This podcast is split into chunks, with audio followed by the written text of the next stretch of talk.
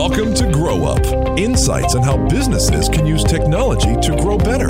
Please welcome your hosts, Jason Parkinson and Mark Hammer. Hello and welcome to the Grow Up Podcast. My name is Jason Parkinson. And I am Mark Hammer. And today we're going to be talking about how you can become the go to subject matter expert in your industry. I tell you, everybody's talking about this thought leadership thing that has been tossed around I mean, for the last 10 years. It's a fun buzzword. It's a great buzzword. but at the end of the day, we got to figure out how do you do that? How do you position yourself and your company as the leader, the expert in the industry that you're in so that you can attract the right people and leads, you know, into your organization? Right. We're going to talk about what it actually looks like right after the break.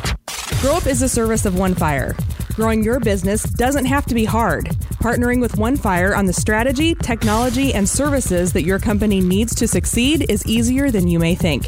Learn more and get started today at onefire.com.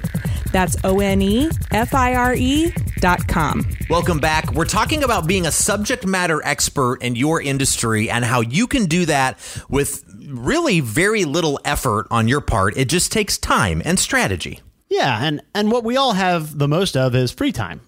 so right, understandably, right. yeah, we'll give you these tips and then you'll go apply them with your 40 free hours a week. yeah. Well, that's also why organizations like us here at OneFire exist, right? Like we were kind of born out of this need that people have to get the things done, but they don't have the time to to get them done. So Yeah, you won't be surprised to hear that many people that need to be uh, seen as SMEs in their industry are also uh, either the principal owners of the business, mm-hmm. they're the CEO, lead they're, engineers. They're yeah, they they are people that have days that are already packed. Yes. And so the idea of taking some of these tactical actions to demonstrate this expertise is completely overwhelming and that's where we're are we and and other agencies are really able to come in and, and be helpful. Yeah. So let me just start by saying this. What do we mean by a subject matter expert?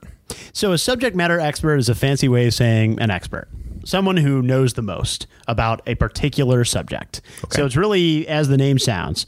So, for example, one area where this is very important, I feel, is in cybersecurity in mm. for IT companies. Okay.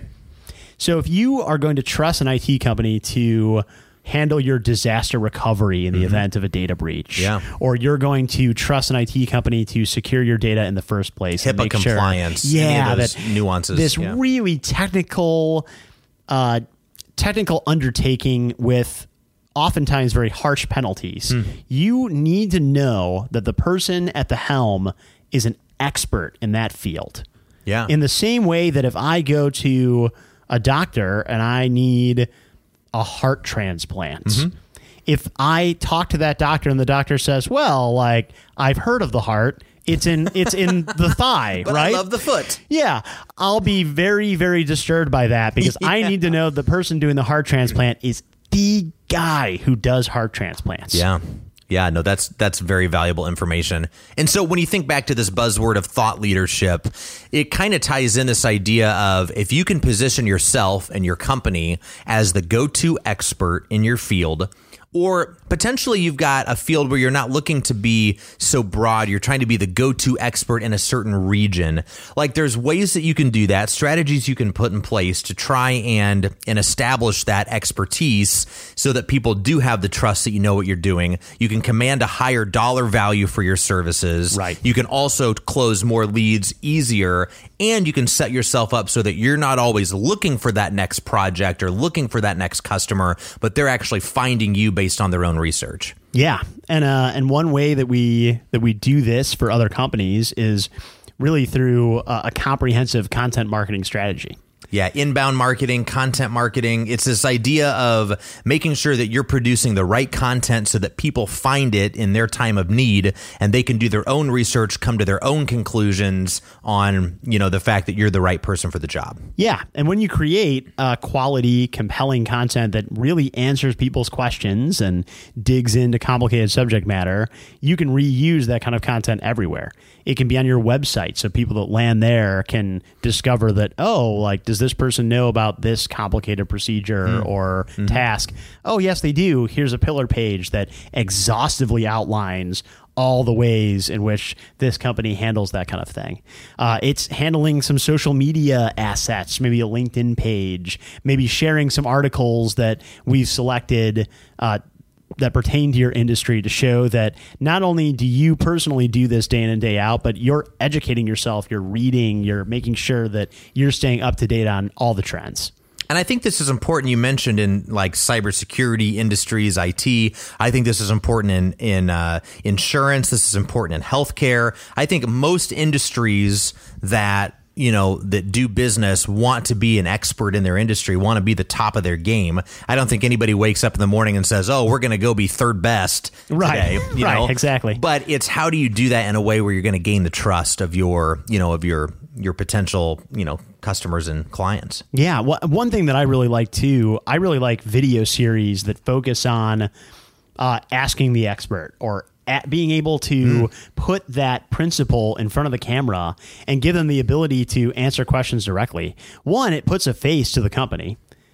That's something that, from a branding standpoint, you want to make sure that if I think about your company, I know who the expert is that is running the show and it really imbues everyone else in that organization with additional credibility, knowing that they're somewhat connected to that person. Yeah. So it's a great way. I, I think it's a multifaceted approach. I think you use social media. I think you use content marketing, inbound marketing, and I think you use video to convey that, yes, I have the answers and I'm willing to put myself out there and do a little bit of personal branding to get the point across. Sure. So let's break this down. When we say content marketing, like one of the big drivers of that are things like blog posts, mm-hmm. right? So let me ask this question, Mark. If I want to be a subject matter expert in my industry, like what's the cadence? How often am I supposed to be creating content to to push out to people? Uh, you personally have to blog 12 times a week. 12 times a day. Yes. that no. is how un unexpert like I am. Lots of catching up to do. No, in all in all seriousness, uh, the burden of writing can be great. And so mm. I would say uh, it can be anywhere from one post a week to two posts a month. You could get away with one post a month, uh, provided that they do cover in-depth topics and you're able to release them consistently. Sure. What you don't want to do is release one thing one month and then seven month seven months later yeah. release another one. Right. So it, it, makes it look like you as the expert is not are not particularly plugged in. Yeah. And so to me, uh, the cadence is important in and of itself. There needs to be establish it and then stick with it. Yes, there needs yeah. to just be a cadence. And again, the idea that someone who is working as a surgeon, for example, is going to have a lot of free time to write yeah. or the abilities to write yeah. is is really not realistic. And so this is an area where bringing in the right third party can make all the difference. Yeah, have somebody ghostwrite something, get you, get the surgeon to kind of sign off on it or yeah, whatever that get, looks like. Get only the input needed and then let that person go back to what they do best. Yeah. And you know, the other thing to think about is the cadence is probably different depending on the industry you're in, depending on where your website currently ranks and where you'd like it to rank. Yeah. Where like point. all of those different factors play into this. And there's also this idea of creating a library of content versus creating a publication when it comes to thought leadership. Yes. And so the library of content, you know, for example, if you're in the insurance industry and you've got, you know, a lot of uh, content that's established, you may not have something new to say every week. But yeah, in IT, in technology, cybersecurity, there are new threats, new things coming out multiple times a week. So maybe the cadence is a little bit higher in those types of industries. Yeah. And in that situation, you want to have a plan to where you can respond almost in real time. So, whatever third party you're using or whatever internal resource you're using, you need to have a system ready to go so that when there is a new data threat or cybersecurity threat, that subject matter expert is able to be the first word on it. Yeah. And so that is a, a matter of great timeliness and mm-hmm. whether that's done with some kind of automation or whether that's mm-hmm. done with some kind of alert system or newsletter you want to figure out a way to make sure that your subject matter expert gets to be the person who who has the word on whatever it is that's going on. Yeah, that's important. And I think it's okay to do a content calendar in advance of planned content that's coming up, but it's also important to make sure you leave that availability and leave that structure in place enough that you can pivot just so that, you know, on a on a you know on a dime you're able to kind of change direction and and go with what you know what's maybe being searched or talked about in the news or any of those types of things Right. And again, I know I'm reiterating this point over and over, but the bandwidth of that person is not going to allow for them to step away from the important work they're doing Right. to send that newsletter. So that can be done any number of ways. It can be done Mm-hmm. with multiple people, it can be done with the right architecture and automation, but there needs to be something that doesn't demand that that person work additional hours Right. to establish their own subject matter expertise. Yeah. The ghostwriting concept, I think, is incredibly important. And then the other thing to think about, there's a lot of ways you can get copy written now, right? Mm-hmm. You can go, you go to Fiverr, you can use some freelance writer from India to write the content. The challenge with that is that they are not a subject matter expert themselves. And they may not sound like it. they may not sound like it and you may get garbage back if you're you know inputting garbage into them so it's just something to think about this is not one of those things that it's easy to just outsource to anybody it No. takes building a relationship understanding your company having a strategy and then making sure that you've got kind of a reliable resource that you can go to all the time to create that content if you don't have the internal bandwidth yourself for somebody who intimately knows knows your company and your business Right. It's going to take a bit of knowledge transfer from that Sure. SME to to a trusted uh, copywriting confidant to be able to translate what the SME wants to say and is going to be comfortable putting their name on that. Yeah. Uh, it's a pretty scary thought to have a bunch of personal branding out there that says, "Hey, Mark Hemmer is the subject matter in nothing is what Mark Hammer is. I'm just kidding. In marketing. Yeah. yeah, um, yeah, it would be pretty. It'd be pretty nerve wracking if I'm the subject matter expert on, you know, uh, eating pretzels, and, Skateboarding. Yeah, and then it turns out that all of the advice on how to, how and when, and how best to eat pretzels is wrong. Then I'm going to mm. look like a total buffoon in the pretzel eating community, and so it's very important to make sure that you have the buy-in of that SME with whatever company you're working with or whatever mm-hmm. internal resource you've tapped for this because you want to make sure that they're comfortable with the fact that they're going to serve as a face of your company. Yeah, and it's okay. You can write content and just post it from your own company, right? It can come from XYZ staff or, you know, whoever. But there's real power in leveraging the talent that you've already paid to acquire that's working in your business, make them the face of the organization. They are the experts. They're going to have the relationship with the customer potentially.